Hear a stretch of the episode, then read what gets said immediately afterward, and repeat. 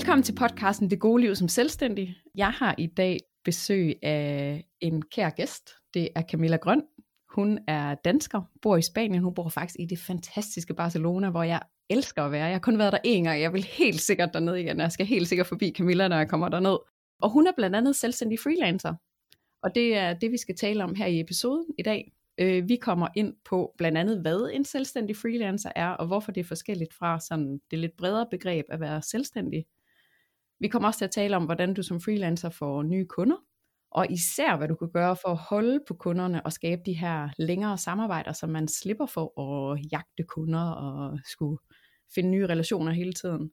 Vi kommer også til at tale om de markedsføringsaktiviteter, du slipper for. Ja, du hørte faktisk rigtigt. Der er nemlig markedsføringsaktiviteter, du slipper for, når du er freelancer og ikke sådan mere generelt selvstændig. Det er, det er noget af det, Camilla hun er med til os, og jeg glæder mig sindssygt meget til at høre det.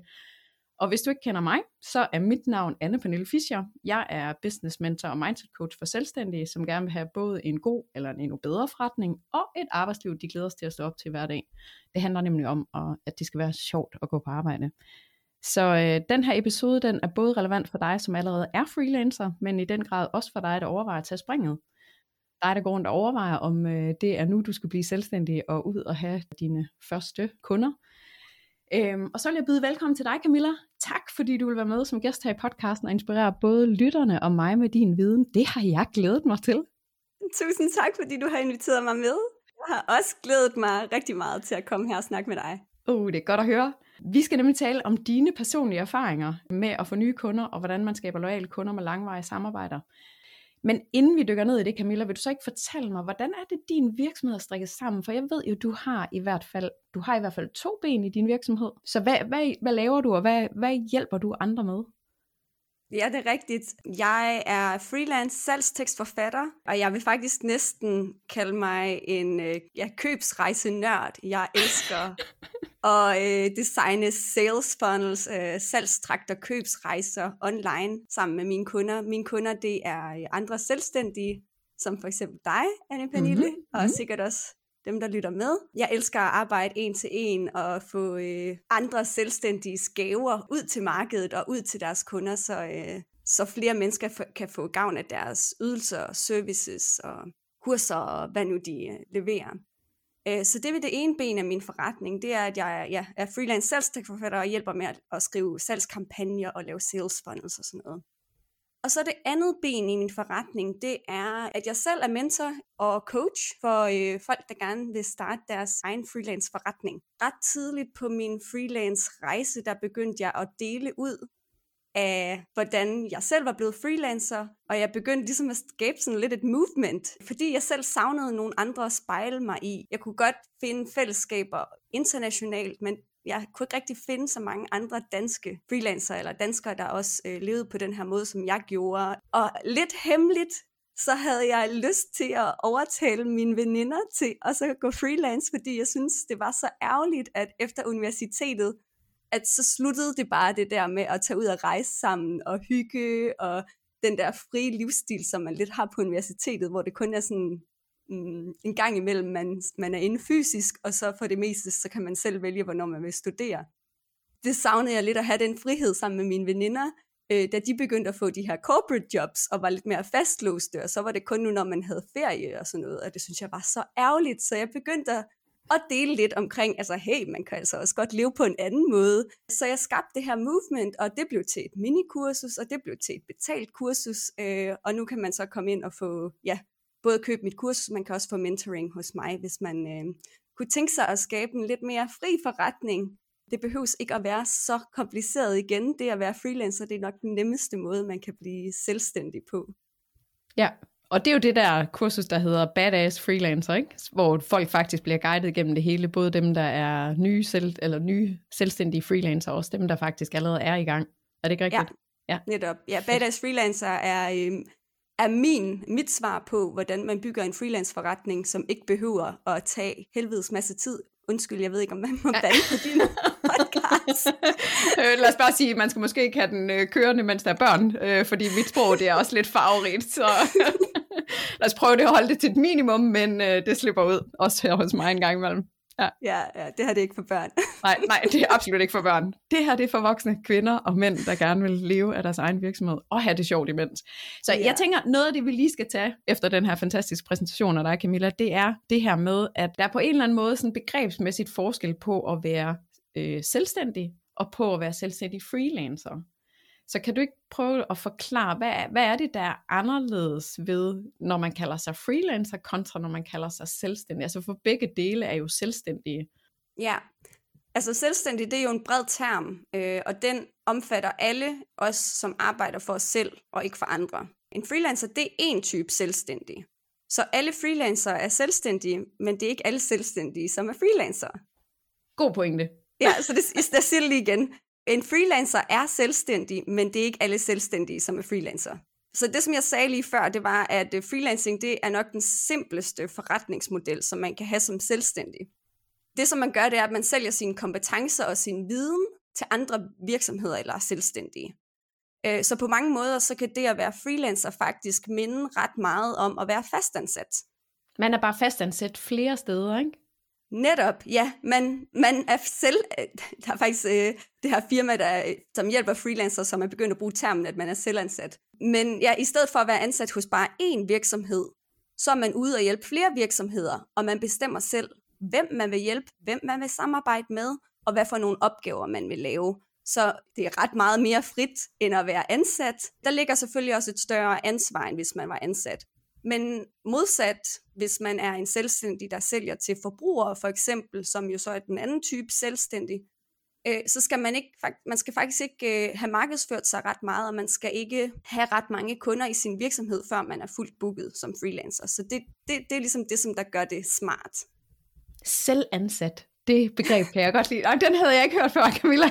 Den tager jeg med mig det er en ret god måde at sige det der øh, med, hvordan man er freelancer, fordi man netop ikke har, man har ikke private forbrugere som kunder, og man har ikke tusindvis af kunder. Det er jo netop det her med at have måske nogle få. Det kan være, at man har 3, 4, 5, 6, 7 større kunder og længerevarende samarbejder, hvor man øh, lærer virksomheden at kende, og de har en i stedet for at have en fastansat. Så har de et lidt mere løs commitment. Ja. Super spændende god definition. Vi fik faktisk et spørgsmål, inden øh, vi skulle lave podcasten her, og det var det her med, hvordan man vælger, eller hvordan man finder sin niche og sådan noget. Jeg kunne godt tænke mig, om du ville fortælle lidt om, hvordan har du fundet din niche, og hvad er dit råd til andre i forhold til det her med, om man skal finde sin niche først? Der er rigtig meget snak omkring det her med at, at finde en niche og vælge en niche. Og jeg snakker også selv om det nogle gange, men jeg er kæmpe fortaler for, hvis ikke du allerede ved, hvad det er, som du gerne vil tilbyde, hvad din niche er, så øh, giv dig selv lov til at lege med det. Øh, måske har du været ansat, eller har lavet et eller andet i dit fuldtidsjob, som du bare elsker, og så er det bare det, du skal køre med. Det er ikke alle, der har det på den måde. Der er mange, som der måske føler, at de har lavet noget, som de ikke synes var særlig sjovt øh, i deres arbejdsliv, eller nu synes de, det er kedeligt, og de vil prøve noget andet. Og, og det er det fede ved freelancing, det er, at du ikke er bundet til en speciel niche, for den sags skyld. Du kan lave alle mulige ting. Du kan se, at jeg har to ben i min forretning nu, og jeg har haft mange forskellige ben i min forretning.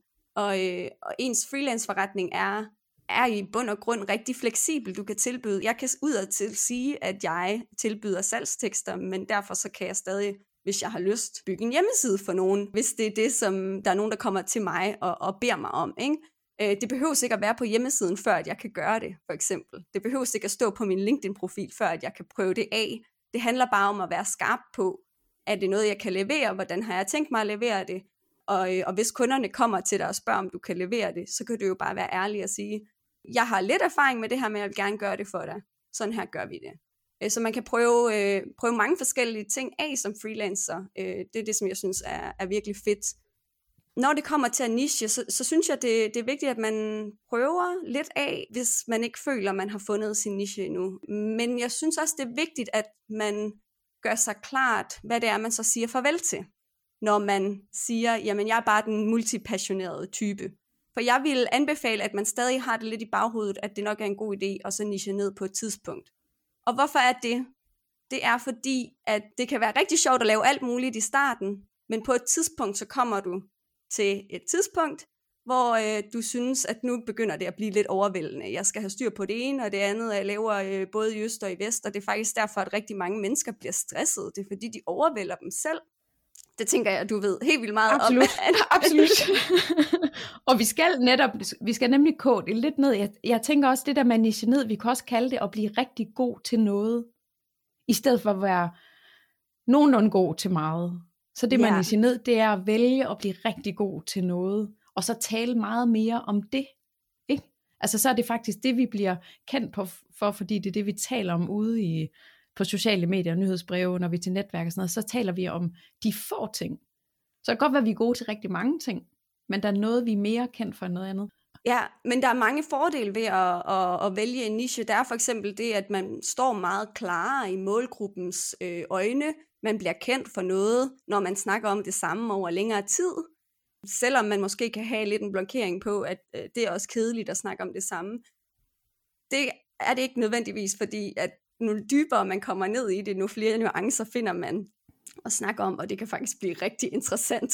Men der er, ja, der er også det aspekt, at man bare gør det nemmere for sig selv. Og der er faktisk to måder, som jeg kigger på niche på. Der er, du kan niche ned på din målgruppe, og du kan niche ned på din spe- dit speciale.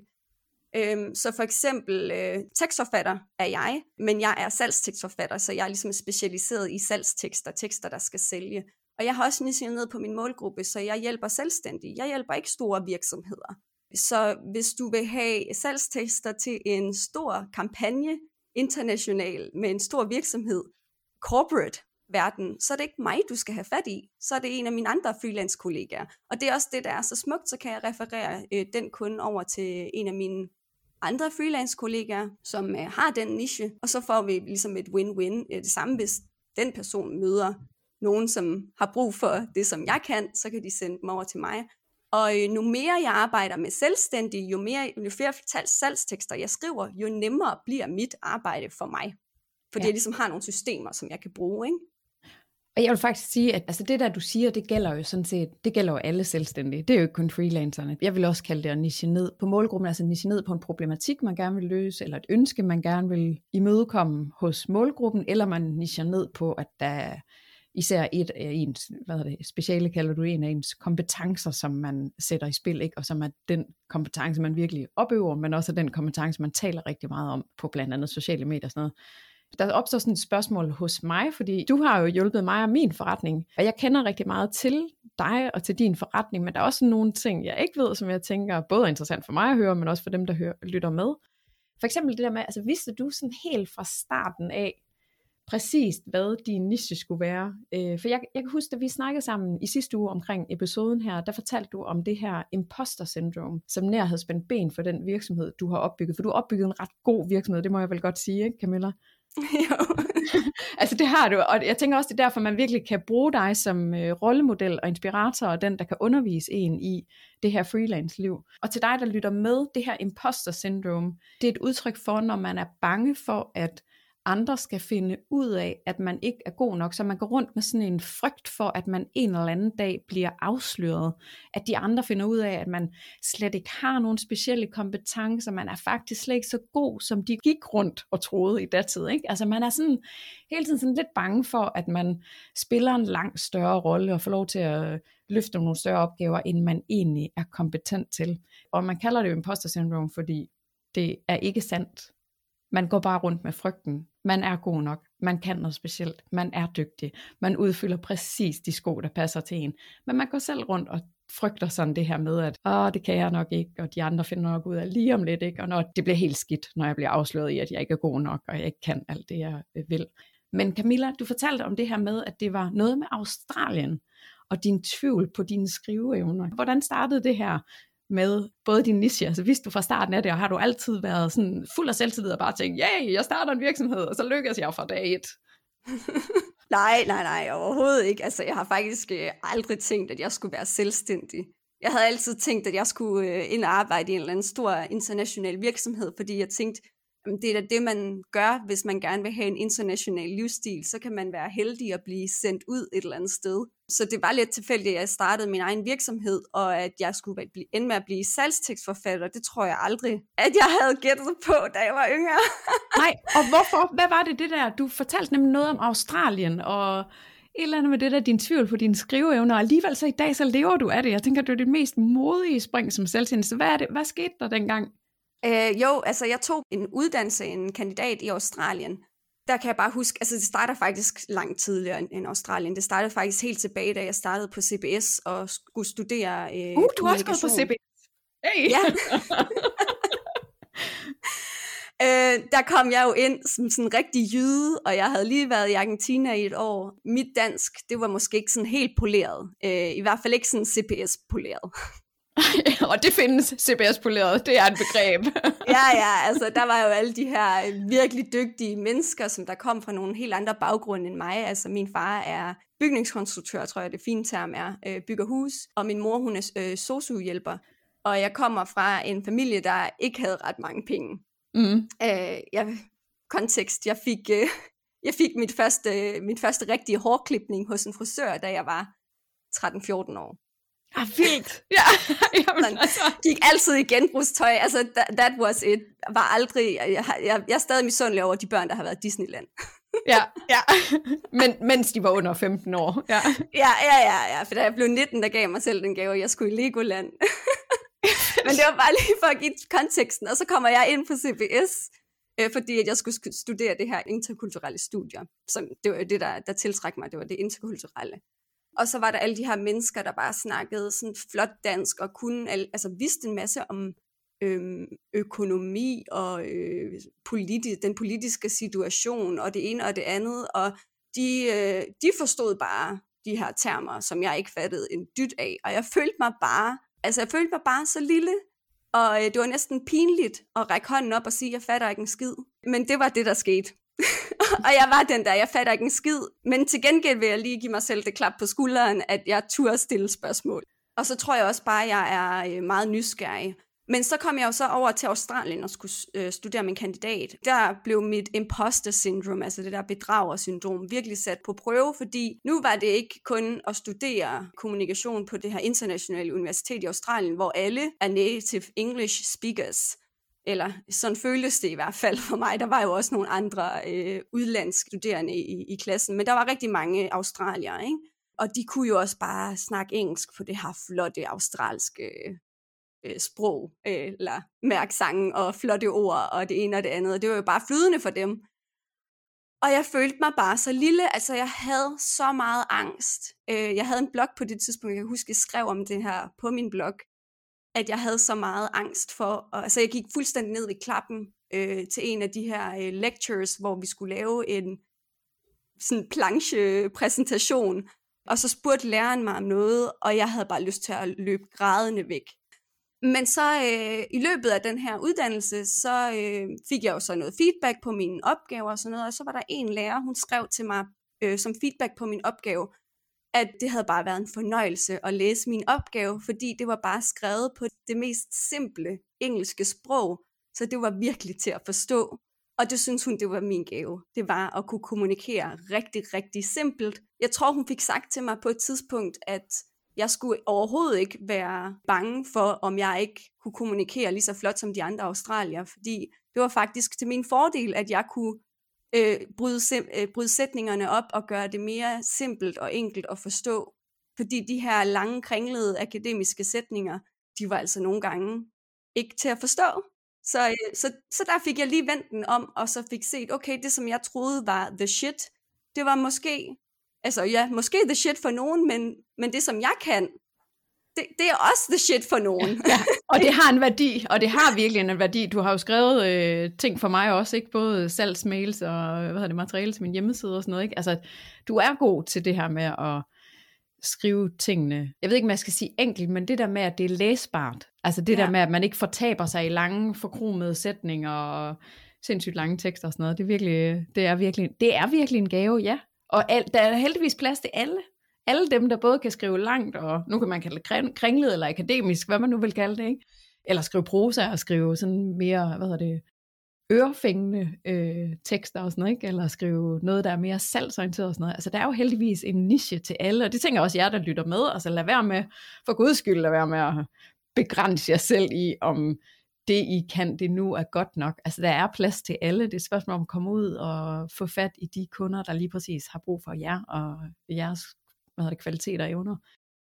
Nu sagde du det her med at så skrive sådan smukke tekster og sådan noget. Det var også en anden ting, som jeg havde imposter syndrome omkring. Øhm, som gjorde, at jeg tænkte, jeg kan ikke være sådan en selvstek, eller jeg kan ikke være sådan en tekstforfatter. Fordi for det første, så, så får man rigtig meget at vide, om så skal man læse en masse bøger. Jeg, jeg er overhovedet ikke en læsehest. Altså, jeg kan godt lide at læse ting på nettet, men jeg er ikke sådan en, der læser rigtig mange bøger. Jeg er ikke sådan en, der læser skønlitteratur, og jeg skriver ikke på sådan en flot og lyrisk måde. Overhovedet, jeg skriver bare rigtig meget hverdagssprog. så, øh, så det, det, men det fandt jeg så, hende her, min lærer, hun fik jo så lidt mine øjne op for, at okay, det kan faktisk også være en fordel at være den, der gør tingene rigtig simpelt. Det er ikke nødvendigvis skidt, og det fik jo så mine øjne til at åbne lidt op for, okay, hvor kan jeg så måske bruge det her til min fordel? Og det var så en længere rejse med at prøve noget andet af. Altså jeg begyndte jo ikke som tekstforfatter, men jeg havde altid en fascination af dem, der kunne skrive tekster, og kunne skrive tekster, der solgte. Og jeg tænkte sådan, hvordan kan de bare love det? Altså, hvordan kan de bare vide det? Og jeg synes, det er bare så fascinerende, så jeg holdt altid den her fascination, men jeg startede faktisk min forretning ud med at være øh, assistent og øh, bare få foden ind for døren, for jeg vidste godt, at jeg kunne en masse forskellige sådan, ting øh, online. Jeg har meget flere for det online systemer, og øh, jeg havde jo studeret kommunikation alligevel, så jeg vidste jo også lidt, har så lært meget mere bagefter, fordi det, man lærer på universitetet, er for the corporate world, og det er overhovedet ikke den, jeg, den verden, jeg navigerer i. Men jeg følte alligevel godt, at jeg kunne tilbyde et eller andet. Så jeg startede ud som assistent og bare sådan total low-key, og så øh, arbejdede jeg mig hen mod og tog nogle kurser i tekstforfatning, for ligesom også at se, okay, mm, jeg kan mærke, at der er noget, der trækker den vej. Kan, kan jeg gå den vej? Er det noget for mig? Og så øh, bare tog nogle små skridt. Så det er faktisk sådan, jeg fandt frem til min niche. Og jeg tænker også selv, uanset hvilken alder man har, kan man jo godt gå på den der rejse og begynde at undersøge, prøve et nyt felt af, og netop, så kan det godt være, at man starter lidt længere nede sådan i hierarkiet eller lønmæssigt. Men hvis man kan mærke, det er noget, der er det rigtige for en, og man virkelig gerne vil arbejde med det i stedet for, det er da synd, at man skulle gå igennem livet og ikke prøve det af, tænker jeg. Så mega fedt, at du, er, du er bare gået den vej og kunne mærke, at det der, der kaldte på dig, det var det, du skulle undersøge i hvert fald, uden at vide, at det var det rigtige, og uden at vide, hvor det ender hen. Og det er jo virkelig noget af det, der handler om at være modig, når man tager de der beslutninger som selvstændig. Ja, og jeg synes, det er sådan en god pointe, du kommer med øh, der, at det aldrig er for sent. Øh, fordi der er nogen, der kommer til mig, som er måske halvvejs i deres karriereliv, og føler, at nu kan de ikke lave en uvending, nu kan de ikke bare skifte karrierevej, fordi hvad tænker folk så ikke, og det kan man da ikke bare, så skal man gå ned i løn og sådan noget. Ja, men hvor lang tid skal du gå ned i løn? Fordi det tager alligevel ikke, altså når det har taget mindre end tre år for mig at bygge mit op, og få en ret god indsigt. Jeg ved i hvert fald, jeg tjener, altså, jeg tjener da mere end dem, som der, der laver det, som jeg laver, som er fastansat et sted, også selvom de har arbejdet med det i mange, mange, mange år. Jeg, jeg, jeg vil ikke sige, altså, man skal ikke, altså hvad, er, hvad er alternativet? At man bliver ved med at sidde og arbejde med noget, som man ikke kan lide i 15 år mere? Altså er det virkelig det, du vil? Eller er du villig til at gå lidt ned i gear i et par år, for så at skrue øh, op for fuld skrue med noget, du bare virkelig elsker at lave? Altså noget, ja. du elsker at stå op til hver dag det er, virkelig, altså det er virkelig vigtigt at understrege det der med, hellere kigge på, hvor lang tid er der tilbage af ens arbejdsliv, i stedet for at kigge på, hvor lang tid man har været i det. Altså det er virkelig en god ja, pointe også for dig. Altså det er simpelthen, det er så ærgerligt det der, jeg, jeg plejer altid at spørge folk, hvis du nu skulle spole frem, når de bliver i tvivl om, altså når de bliver i tvivl om, om de skal gøre noget eller ej, så plejer jeg at bede dem om at spole frem til, når de er 80 år gamle så er arbejdslivet for de fleste af os, det vil være forbi. Og så sidder vi sådan i vores absolute efterår af livet, ikke? og det er nogle andre ting, det handler om. Det kan være, at man har børnebørn, eller rejser, og venner, og sådan noget, men man er ligesom forbi det der arbejdsliv. Og hvis man sad der og kiggede tilbage på der, hvor man var i dag, og skulle tage den her store beslutning, hvad vil man så råde sig selv til? Altså vil man være glad for at fortsætte den vej, man går på, eller vil man råde sig selv til at prøve det her af, tage chancen, og prøve, altså se, hvad der vil ske ved det, ikke? Og jeg siger ikke, at den ene eller den anden, den er rigtig. Overhovedet, altså det er bare, Det er bare det der med sådan lige at mærke efter, så hvis jeg blev gammel på det tidspunkt, hvor jeg ikke længere kan gøre det om, hvad vil jeg så tænke om min beslutning i dag? Ja, og det er jo et spørgsmål om, hvor meget man vil det, ikke? Og det er også derfor, at det er så godt at så mærke efter. Jeg synes, øh, den der øvelse, du lige er kommet med, er super god. Nu har vi været omkring det her med imposter syndrome, og at du faktisk sprang ud alligevel, på trods af, at man kan tvivle og sådan noget. Ikke? Det tænker jeg også, det er et godt hæb til dem, der går rundt og tvivler derude, der måske er i gang med at overveje at springe ud som selvstændig freelancer, øh, ja, eller selvstændig for den til skyld, sådan mere generelt. Men du har også taget fire, du sagde, du havde fire, vi havde snakket om tre tips, men du har vist taget fire tips med til, hvordan man får nye kunder som freelancer. Hvordan griber man det an, Camilla? Lad os, øh, lad os sige tre en halv. Tre en halv. Øh. vi lander midt imellem. Jeg kunne ikke holde det til tre tips. Ej, det er fordi, der er en vigtig pointe til sidst, så det skal nok komme til. Men ja, hvis man gerne vil i gang med, og så, øh, hvis man er helt ny for eksempel, at man skal ud og have nye kunder som, øh, som freelancer, hvad kan man så gøre? For det første, altså det første jeg vil gøre, det er at lære at kommunikere klart, hvad det er, som du kan hjælpe med, og hvorfor det er værdifuldt for dem, som du hjælper.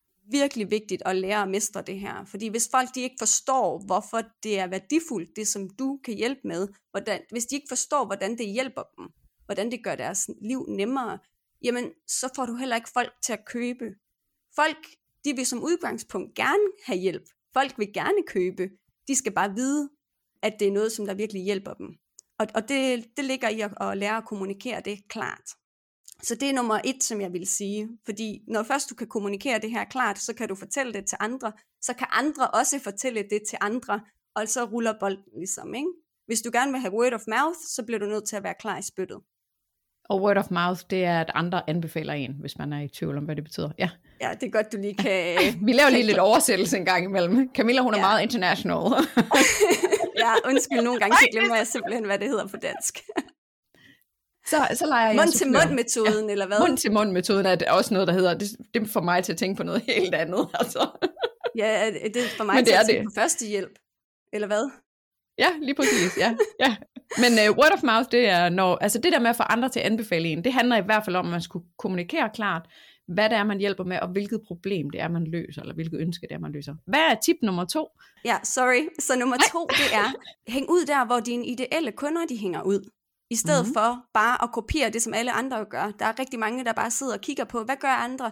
Øh, de markedsfører sig på Instagram, de gør det ene og det andet, og jeg skal også lige have en e-mail-liste, jeg, skal også, jeg har hørt, at der var nogen, der sagde på en eller anden podcast, jeg skal også gøre det her. Nej, slap af. Sæt dig ned og så find ud af, hvor det er, dine ideelle kunder de hænger ud, og så vær der. Der er så mange ting, man ikke behøver at gøre, hvis bare man er til stede der, hvor dem, som har brug for en, hænger ud. Fordi Absolut. der er også folk, der leder efter dig. Der er folk, der vil dø for at betale. Ej, det er måske lidt overdrevet, men der er folk, der virkelig vil elske at betale dig for det, som du kan hjælpe dem med. Mm-hmm. Fordi de synes enten det er nederen at gøre det, som du kan, de kan ikke finde ud af det, eller øh, de har bare brug for, de, altså de har så mange andre ting på deres tallerken, de har bare brug for noget hjælp, nogen der ligesom kommer og aflaster, og de vil jo bare elske, hvis du kom. Men de, find, de ved ikke, hvor de skal finde dig, så det er, dit op, det er din opgave at gå ud og finde dem der, hvor de hænger ud. Så det er ligesom en, en opgave at så sætte sig ned og så tænke over, okay, hvor hænger mine ideelle kunder ud? Lad være med at, at markedsføre dig på Instagram, hvis det overhovedet ikke er der, dine kunder de er. Altså, så giver det ikke mening. Super god pointe. det er, jeg elsker det her. Det er virkelig det der med, at man skal, man skal ikke bare være alle steder, og man skal absolut ikke kopiere, hvad andre gør.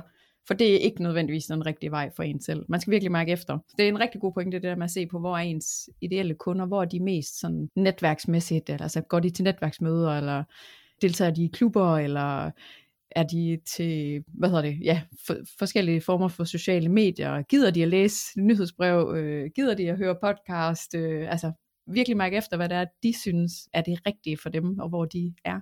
Rigtig ja, og, og, og leg med det, hvis du, hvis du ikke ved, altså du behøver jo ikke at vide det her fra starten, du kan bare lave en, nu kommer der et engelsk term igen, educated guess, mm. øh, et, et godt gæt. Ja, dit bedste bud. Ja, ja dit bedste ja. bud, kom med ja. dit bedste bud, gå, hen, gå derhen, find ud af, hænger de ud her, hvem hænger ud her, spørg folk, har, ja, ved du egentlig, hvor de her mennesker, de, de hænger ud?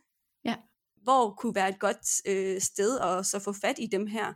Altså det kan, ja, som du siger, det kan være øh, fysiske netværk, det kan være events, det kan være øh, det kan være på online platforme, det kan være inde i sådan nogle grupper, det kan være på nogle sociale medier, de er, øh, det kan også være, der er nogle, øh, hvis man er freelancer, så findes der også alle de her jobportaler, hvor folk de søger efter, altså for, folk er klar til at købe nu, ja. søger efter folk, der kan hjælpe dem nu. Ja. Øh, så der findes bare så mange ting, altså brug Google, Google er din bedste ven.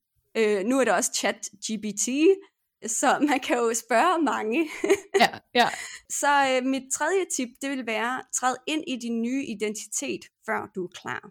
Og fortæl det til alle og enhver. Altså fortæl, hvad det er, hvem det er, du er, før du er klar. Fortæl det til alle.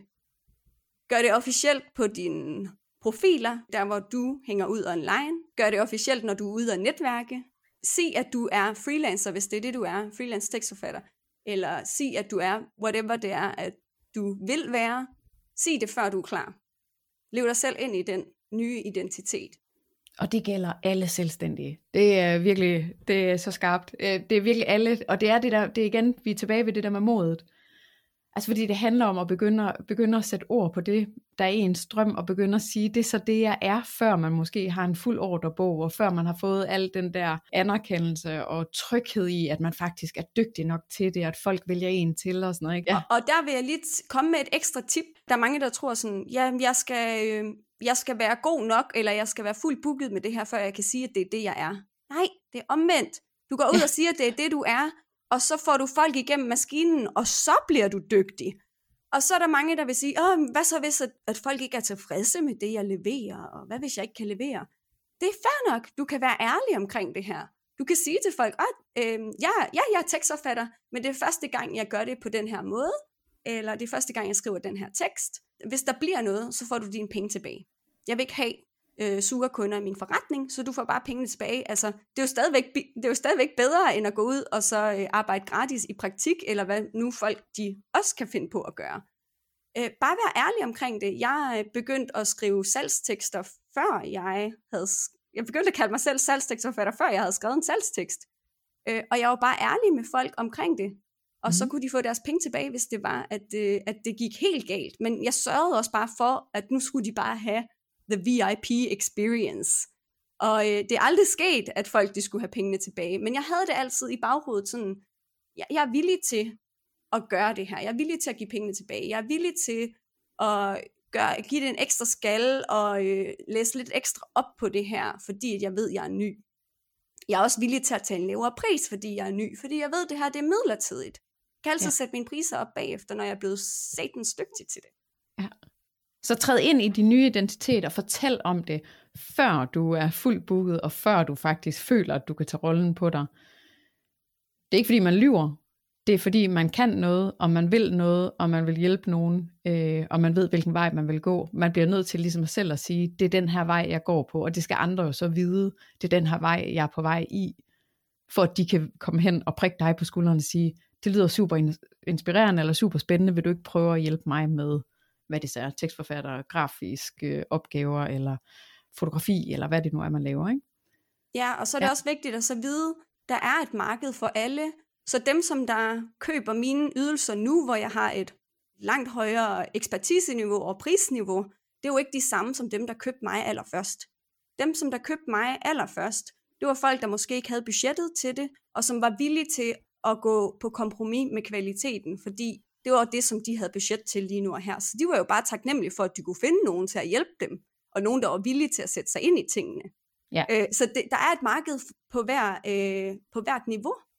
Og det var måske fordi, de var villige til at gå på kompromis med kvaliteten, men de har i hvert fald været villige til at løbe øh, risikoen eller tage chancen med dig. Ikke? Ja. Og så sparede ja. de nogle penge til gengæld, og så har det været både deres og din måde at vinde på. Det er ja. mega fedt. Du sagde, du havde tre et halvt tip. Hvad var det der halv? ja, så det sidste tip, som jeg alligevel synes skulle med, det, det er sådan indirekte relateret til at, at få nye kunder som freelancer. Det er at omgive dig med andre mennesker, som gør det samme som dig. Så hvis du ikke kender nogen freelancer, eller du kender få freelancer, så gå ud og kurater, tror jeg det hedder, dit netværk, sådan at du får flere mennesker ind i dit netværk, ind i din omgangskreds, ind i dit feed, hvis du er på sociale medier, som der, er, som der lever freelance-livet, eller er også er ved at bygge en freelance-karriere. Omgiv dig selv med mennesker, som gør det, som du gerne vil gøre. Fordi hvis du ikke gør det, du, du kan sagtens blive freelancer alligevel. Det gør det bare meget sværere, når du er omgivet med folk, som der alle sammen har den her medarbejdermentalitet, som alle sammen er, altså fordi når du er selvstændig, så, så er det ikke altid, at du bliver betalt for hver time, du arbejder. Øh, til gengæld, så kan du få meget mere betaling på sigt for hver time, du arbejder. Absolut, ja. øh, end hvis du var fastansat. Og, og, og det, hvis man ikke er, er selvstændig, så forstår man måske ikke lige det. Og så er der folk, som der ikke vil forstå dine idéer, som betaler det ned. Jeg kan huske, dengang jeg startede ud, jeg, seriøst, jeg blev betalt øh, 111 kroner i timen det var fint. Ja. Og, og, jeg fik, og jeg fik at vide, og jeg var jo over the moon, fordi jeg synes bare, det var mega fedt, at jeg kunne rejse øh, ja. rundt og øh, altså have min frihed. Og jeg, øh, jeg tænkte ikke, altså, jeg tænkte virkelig ikke sådan, så meget over. Jeg tænkte ikke, at Nå, det er det, jeg skal tjene resten af mit liv. No way, det var overhovedet ikke der, mit fokus var. Jeg var bare sådan et fedt, fedt, at jeg kan komme i gang med det her. Fedt, at jeg kan blive betalt for at lære. Øh, altså, det var virkelig der, mit fokus var. Men så var der andre i mit netværk, som sagde til mig, som, som havde medarbejdermentaliteten, ej, det vil jeg bare overhovedet aldrig nogensinde arbejde for, og tænk, at du gider det. Og nu er det jo så de selv samme mennesker, der kommer tilbage og så siger til mig, wow, hvordan kan du tjene så meget, og så, så tidligt i din karriere, du er. Det er ja, de samme og uden mennesker, at arbejde tænker, mere. Ja, og uden at arbejde ja, ja, mere. Sådan, ja. Hvordan gør du? Jeg, jeg var bare villig til at starte fra bunden. Man var villig til at gøre det arbejde, der skal til, for at bygge ja. den fremtid, man gerne vil have, ikke? Ja, og det hjalp, og det hjalp virkelig at så omgive sig med rigtig mange, altså i mit netværk, der omgav jeg mig, jeg søgte at omgive mig med andre mennesker, som der gjorde det samme som mig, og da jeg ikke fandt det netværk, så skabte jeg det selv, så det, nu har jeg en gruppe med freelancer, danske freelancer på Facebook. Fantastisk, så man kan blive en del. Ja, ja. Nå, du har en, ja, du har ja, din jeg egen har gruppe. En, for yes. der, var ikke, ja. der var ikke et dansk netværk for Nej. freelancer, dengang jeg startede. Nej, og den er gratis. Den vender vi lige tilbage til til sidst, fordi den skal folk også have linket til. Så det her, det var de tre et halvt, eller ja, jeg kalder det fire tips. Men du snakker også noget om nogle markedsføringsteknikker, man slipper for at skulle bruge, når man er freelancer, fordi der findes jo et, en meget bred vifte af markedsføringsteknikker og værktøjer, som man bruger som selvstændig. Altså når vi sådan tænker på den lidt mere brede øh, betegnelse selvstændig. Ikke? Jeg bruger øh, rigtig mange forskellige ting, og man Øh, jeg ved ikke, om man kan sige, at man er tvunget til at lære mange af dem at kende, men man skal i hvert fald finde ud af, hvad for nogen, der virker for en eller ej. Men du var inde på noget med, at der er faktisk nogle af dem, man slipper for at overhovedet beskæftige sig med, så man kan bruge mindre tid på markedsføring og sådan noget, når man er freelancer. Så hvad er det for nogen, man slipper for? Ja, så hvis man, øh, hvis man sætter sin freelance-forretning øh, strategisk op, så behøver man jo ikke at have ret mange kunder, før man er fuldt booket. Øh, så det vil sige, man er ikke sådan en, der behøver at komme ud til masserne. Man skal bare have en håndfuld virksomheder, som man arbejder med og arbejder med over længere tid. Og selv hvis en virksomhed er et kortere projekt, så er det jo ikke sådan en, så er det jo ikke flere tusind mennesker, man skal have af følgere øh, eller potentielle kunder i ens netværk, fordi det er jo kun én ekstra virksomhed, der lige skal skiftes ud en gang imellem. Så ja, så man slipper for at øh, markedsføre sig, masse markedsføre sig, vil jeg sige man skal selvfølgelig markedsføre sig, man skal være skarp på det, man laver, man skal ud og være der, hvor kunderne er, men man behøver ikke at markedsføre sig til masserne. Og når man ikke skal markedsføre sig til masserne, så er der en masse ting, man slipper for at gøre. Øh, så da jeg startede ud som freelancer, der kan jeg huske, og, nej, eller dengang jeg var i starten af min freelance-karriere, og jeg var fuldt booket, der kan jeg huske, at jeg, jeg fulgte jo selvfølgelig alle de her øh, andre selvstændige, som kom med råd til markedsføring og det ene og det andet. Og der, jeg så bare den her igen og igen. Byg din e-mail-liste. Lav en freebie. Husk annonceringen. Husk at få folk ind på din e-mail-liste. Du skal være sted, øh, til stede alle steder på de sociale platforme. Du skal producere indhold konstant. Og jeg tænkte bare, wow. Og lave altså, webinarer hvor... og alt muligt. Ja. ja, webinar. Og jeg tænkte bare, wow. Sikke en lyst til at overkomplicere livet. ja, fordi det, der er mange, der er mange markedsføringsværktøjer. Og jeg, var, og jeg tænkte bare, hvad er det her for noget? Og jeg købte ind på de her programmer, fordi jeg var simpelthen sådan, hvordan kan det være, at de, øhm, at de bare bliver ved med at snakke omkring det her? Er der noget, jeg ikke har forstået her? Mm. Øhm, men det som, det som jeg ikke havde, eller det som der bare ikke var kommunikeret klart på de her programmer, det er, at det her med e-mail markedsføring, øh, eller have sådan, bygge en e-mail-liste og alt det her, det er jo, øh, det er jo noget, som folk har brug for, hvis det er, man skal markedsføre sig til masserne, hvis man skal ud og sælge til forbrugere, hvis man skal ud og have fat i mange kunder, øh, eller har ligesom et, et stort turnaround på, øh, på sine kunder. eller der er en kort øh, livscyklus på ens kunde. Uanset om de er private, eller om det er erhverv eller offentlige. Altså, men bare det der, det er sådan princippet i, at, at man har mange kunder hen over året, eller man sælger produkter, der bliver solgt til mange kurser, eller workshoppladser, eller en-til-en forløb, eller hvad det nu er, ikke?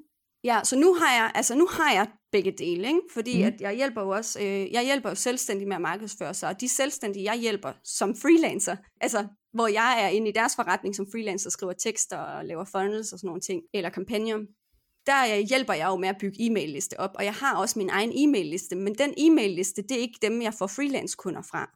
Det, mm. Den e-mail-liste, det er dem, jeg øh, hjælper med at blive freelancer. Så jeg har det her freelance-kursus, det skal ud til mange. Derfor er jeg nødt til at have et smart system med et freelance, øh, øh, med det her, øh, med at have en freebie, en e-mail-liste og annoncering og bla bla bla. Men det er slet ikke nødvendigt, hvis man har en freelance-forretning. Jeg vil så sige, hvis du, hvis du er øh, en freelancer, som laver annoncering for andre, så kan det være rigtig godt at demonstrere, at du kan finde ud af annoncering ved at lave annoncering. Det samme, hvis du er en SEO-tekstforfatter, så er det nok ikke en dårlig idé at lave SEO. For eksempel SEO, det er søgemaskineoptimering. Øh, det er, at man ligesom laver indhold på sin hjemmeside konsekvent over længere tid og skriver noget rigtig godt indhold, så man bliver fundet på søgemaskinerne.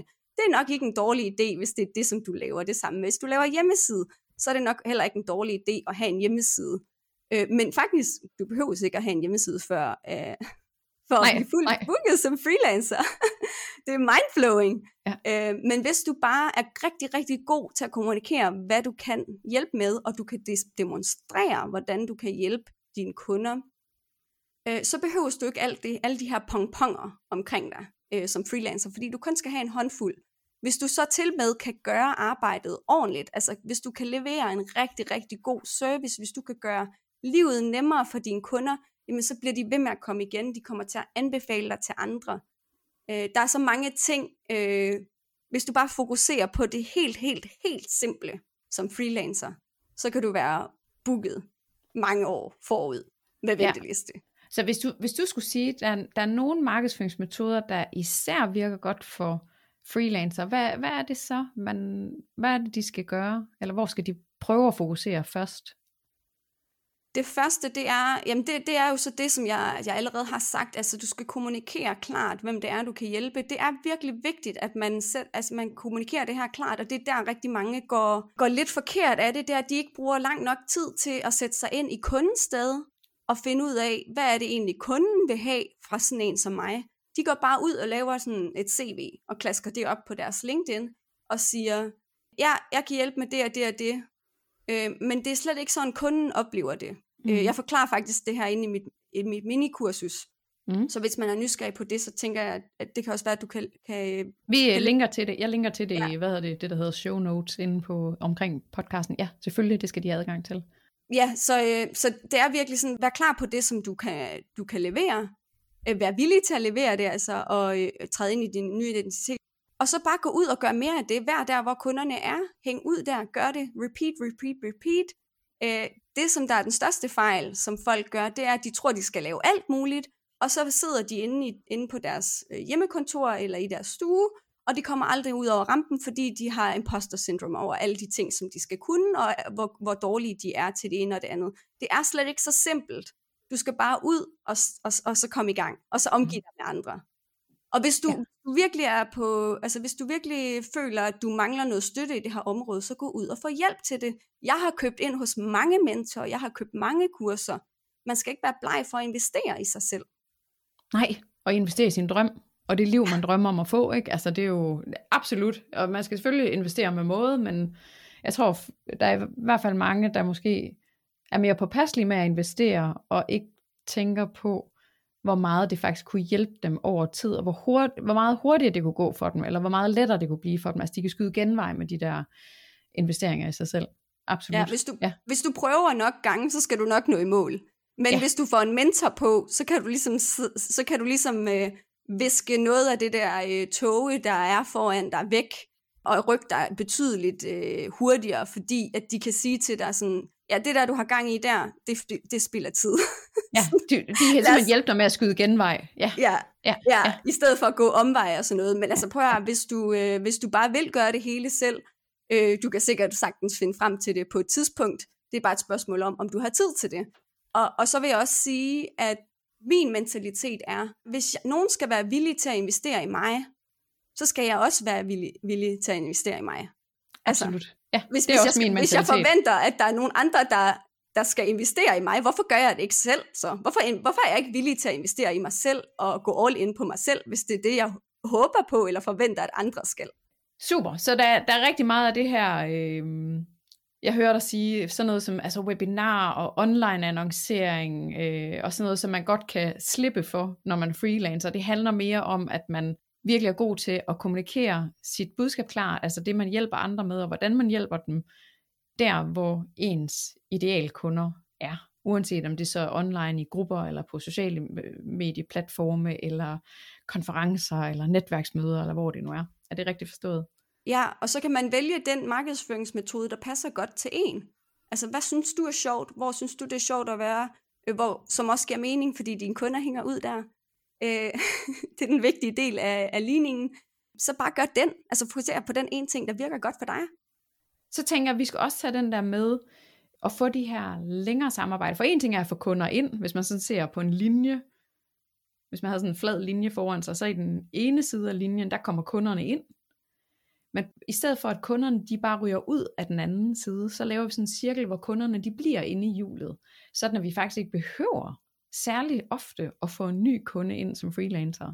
Hvad er det, man skal gøre som freelancer for at få de her længerevarende samarbejder? Ja, når du er helt ny og bare skal have kunder ind, så, så skal du selvfølgelig ud og være synlig. Men efterhånden, som du får kunderne ind, og hvis du kan få dem til at blive inde i cirklen, og du kan få dem til at anbefale dig alle de her ting, så kan du faktisk skrue lidt ned på din tilstedeværelse og din markedsføring og begynde, hvis du er fuldt booket, begynde at skrive de her mennesker på en venteliste, så du kan række ud til dem, nu når der bliver tid i din kalender. Fordi hvis du er fuldt booket, så skal du jo ikke bare sige nej nu. Altså du må hjertens gerne referere til dine freelance kollegaer, fordi de kunder, som der bliver refereret, får en god over- oplevelse over hos dine freelance kollegaer. De får også lyst til at referere dig til andre kunder på et andet de tidspunkt. De husker også, hvor den der anbefaling kommer fra. Det gør det, man altså af sjove årsager. Det gør de, og de husker dig, og di, din freelance kollega husker dig også. Øh, så god karma kommer altid igen. Jeg, kan, jeg har ikke tal på, hvor mange jeg har refereret ud. Måske er det ikke kommet øh, tilbage lige præcis for den freelancer. Måske er det, fordi de har anbefalet mig til andre, og så er det, de er kommet ind en anden vej. Men god karma kommer altid igen. Altid, ja. det tror jeg på. Øh, men, men hvordan gør man så det her med at, øh, at få kunderne komme øh, til at komme tilbage? Det handler i bund og grund om altid at levere en fantastisk service. Jeg tænker altid på, når du er freelancer, så er du ikke bare en, der gør ting. Du er øh, i servicebranchen. Hvordan gør du livet nemmere for din kunde? Jo nemmere du kan gøre livet for din kunde, jo mere værdifuld du kan, du kan være for din kunde, jo mere har de lyst til at få mere af dig og jo mere har de lyst til at blive sammen med dig. Altså hvis, hvis, for eksempel, hvis jeg genererer en større, hvis jeg gør, at du kan få en større profit, Anne Pernille, mm. og, øh, og jeg samtidig gør dit liv nemmere. Så er der større sandsynlighed for, at, øh, at vores samarbejde det fortsætter, så længe jeg har økonomi til det. Ikke? Altså så er det jo, hvorfor skulle ja. man ikke vælge det? Hvis ja. man har, en ting er god kemi, ikke? men du laver også et super godt stykke arbejde, ikke? og hvis man hjælper den der har brug for hjælpen, ikke? og er god til at tænke sig ind i deres forretning og deres behov. Det tænker jeg virkelig er noget af det, de der langvarige samarbejder også kan.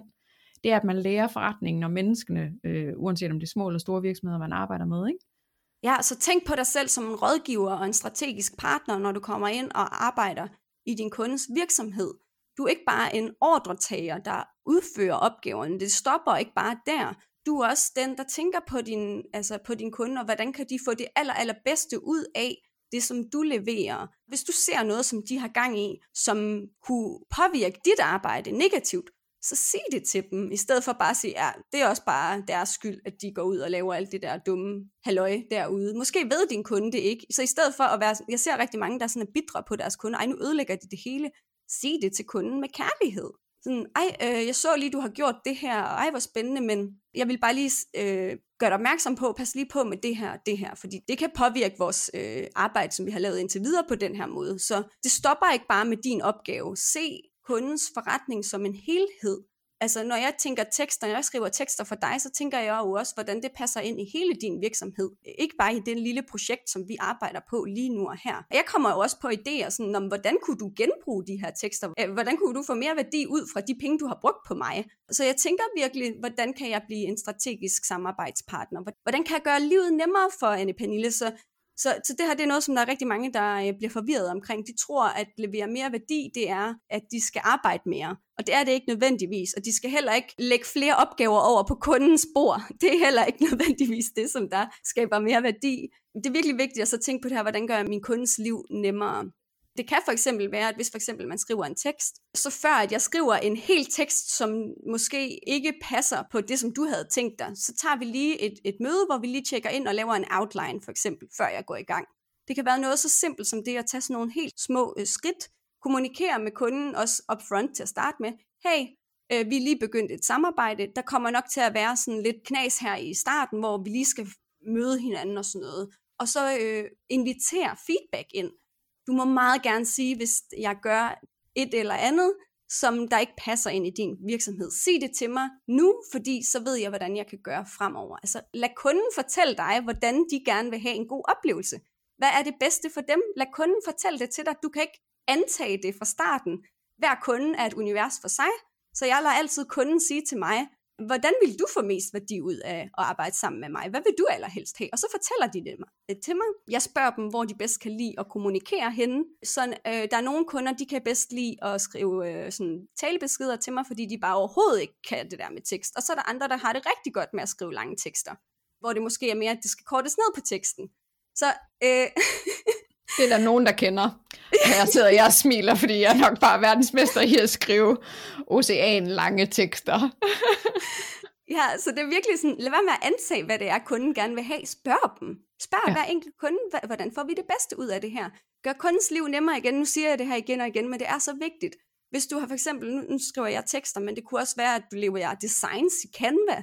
Hvis du har lavet noget for den, din kunde, og du sender en e-mail, hey, jeg har lavet det her, forklar, hvorfor du har lavet det, som du har gjort, altså du kan måske lægge nogle kommentarer ind, og forklare, øh, hvorfor du har taget det ene og det andet valg, i stedet for altid at spørge din kunde, hey, hvad skal jeg gøre her, hvad skal jeg gøre her, så tænk dig selv frem til det, og lever muligheder for din kunde, altså tænk dig igennem, i stedet for bare at spørge, hey, hvad skal jeg gøre her, hvad skal jeg gøre her, gør din kundes liv nemmere ved at sige, hey, her kunne vi gøre A eller B, hvad mm. vil du helst? Så skal kunden bare sige A eller B. De skal ikke sætte sig ned og tænke over noget. Det gør livet så meget nemmere. Og levere et link i den her e-mail direkte til dit arbejde. Det er også noget, som er så lille, det er så lille en ting at gøre, men det gør bare kundens liv så meget nemmere, at de bare skal klikke på en link. Bum, så er de inde i Canva og ser det der design. Eller de skal klikke på et link. Bum, så er de inde i Google, øh, Google-dokumentet og kan læse teksten igennem. Hvis man ikke gør det her, så gør man bare, og jeg, jeg, jeg arbejder også sammen med freelancer, og det er bare, åh, nå, så var der ikke et link til, til det, som de lige har lavet. Så skal jeg selv til at så ind i mine dokumenter og finde, og hvor var det nu lige, hvad for en mappe var det nu lige i, og øh, det gider jeg ikke. Så bliver det bare lagt. Ja, så bliver og det, det bare kender lagt til fulde. Ja, det kender jeg til fulde. Til side, det og så får jeg aldrig kigget på det, eller får kigget på det senere, og så er jeg allerede sådan lidt irriteret. Ja. Og, og det er de ting, vi gerne vil minimere for vores kunder. Absolut, og det der med at lægge links ind for eksempel, også selvom, altså det er jo hele tanken om, jamen vi har jo begge to adgang til det, vi ved begge to, hvor hvis det for eksempel var Canva eller øh, et andet drev, man har noget fælles i, vi ved jo begge, hvor det ligger, men det er bare, det er lige det der, der sparer en fra at åbne et browservindue og rode rundt i nogle forskellige mapper, og ikke lige kunne huske, hvilken mappe lige præcis det vi samarbejder om, det ligger i og sådan noget. Altså, det gør det bare, det gør det bare dejligt lettere, og det giver den der fornemmelse for kunden af, at man virkelig har tænkt på dem, og man virkelig gør en ekstra indsats for at gøre deres liv lettere, deres arbejdsliv lettere. Ikke? Det bliver bare værdsat af rigtig, rigtig mange, sådan at det samarbejde bliver stærkere, og forhåbentlig også bliver længere, og de vender tilbage. Det kan godt være, at de ikke køber, altså de ikke køber ind på en på månedsbasis, men det bliver en kunde, der vender tilbage og har et længere samarbejde, hvor de sådan er on-off, hvordan det nu fungerer. Det er super spændende at høre, er der noget andet sådan omkring det der ekstra værdi? Nej, det er jo bare, altså, det, det, det er en relation, du har til et andet menneske, så, så vær relaterbar og, og interessere dig oprigtigt for det andet menneske, det gør også bare rigtig meget. Ej, det er super spændende at høre, Camilla. Jeg er blevet klogere på freelancer og freelance-arbejdet af at høre øh, dine guldkorn. Du snakkede både om en Facebook-gruppe og et minikursus. Camilla, kan du ikke lige fortælle noget om det? For jeg tænker, at dem, der lytter med her, de vil sikkert gerne i gang. Øh, Facebook-gruppen er sikkert et sted, hvor man netop kan mødes med andre freelancer. Ikke? Og minikurs ja. er jo netop noget, der hjælper folk med øh, freelance-livet. Så hvor, hvad, hvad er det, og hvor kan vi finde det? Jo, altså hvis man har lyst til at så få flere råd til, hvordan man kan komme i gang med at, at bygge en freelance forretning, og måske få uddybet lidt af nogle af de ting, som vi har snakket, med, øh, snakket om i dag, så kan man tilmelde sig mit 10-dages minikursus på øh, www.onlinefreelancer.dk. Og når man tilmelder sig minikurset, så får man også adgang til, til gruppen, så man får altså både et minikursus, og man får adgang til den her gruppe med andre, som der er på vej øh, på samme rejse, eller allerede gør det. Så det var øh, onlinefreelancer.dk. Og de skal give deres mailadresse, ikke? De kommer på en nyhedsbrevsliste og sådan noget for at komme med i det der. Yes. Vi betaler med øh, vores mailadresse, men det koster ja. ikke noget som helst ekstra jeg vil virkelig anbefale alle dem, der enten både er freelancer, og dem, der overvejer at blive det, altså det her med at have virksomhedskunder, hvor man laver opgaver på lidt længere sigt, og bliver hyret ind som sådan en selvansat, som du sagde, det var et mega fedt begreb. Virkelig anbefale jer at øh, snuppe det der minikursus, få de 10 trin, og komme med i den der Facebook-gruppe, for jeg er helt sikker på, at der sker en masse magisk derinde. Tusind tak Camilla, fordi du vil inspirere lytteren og inspirere mig omkring det her med at være freelancer, og hvordan din forretning består af to ben, og du både er freelance coach, men også samtidig er selvstændig salgstekstforfatter. Øh, så tusind tak, fordi du ville være med og dele ud af din viden. tusind tak, fordi at du har inviteret mig, fordi jeg måtte med at være med. Det var en fornøjelse. Så jeg vil også sende et stort tak afsted til dig, der lyttede med. Du kan lære meget mere om, hvordan du skaber det gode liv som selvstændig for en bedre virksomhed, og et sjovere arbejdsliv på www.annepanille.dk. Og øh, husk også at klikke på følg eller det lille plus øverst i din podcast, så du ikke går glip af de nyeste episoder, for der er mange flere på vej til dig. Og det skal jo ikke være nogen hemmelighed, at jeg vil blive super, super glad, hvis du vil skrive en anmeldelse, eller bare kaste en håndfuld stjerner efter podcasten her på Spotify, på Apple Podcast, Google Podcast, eller hvor du nu har fundet mig. Vi høres ved.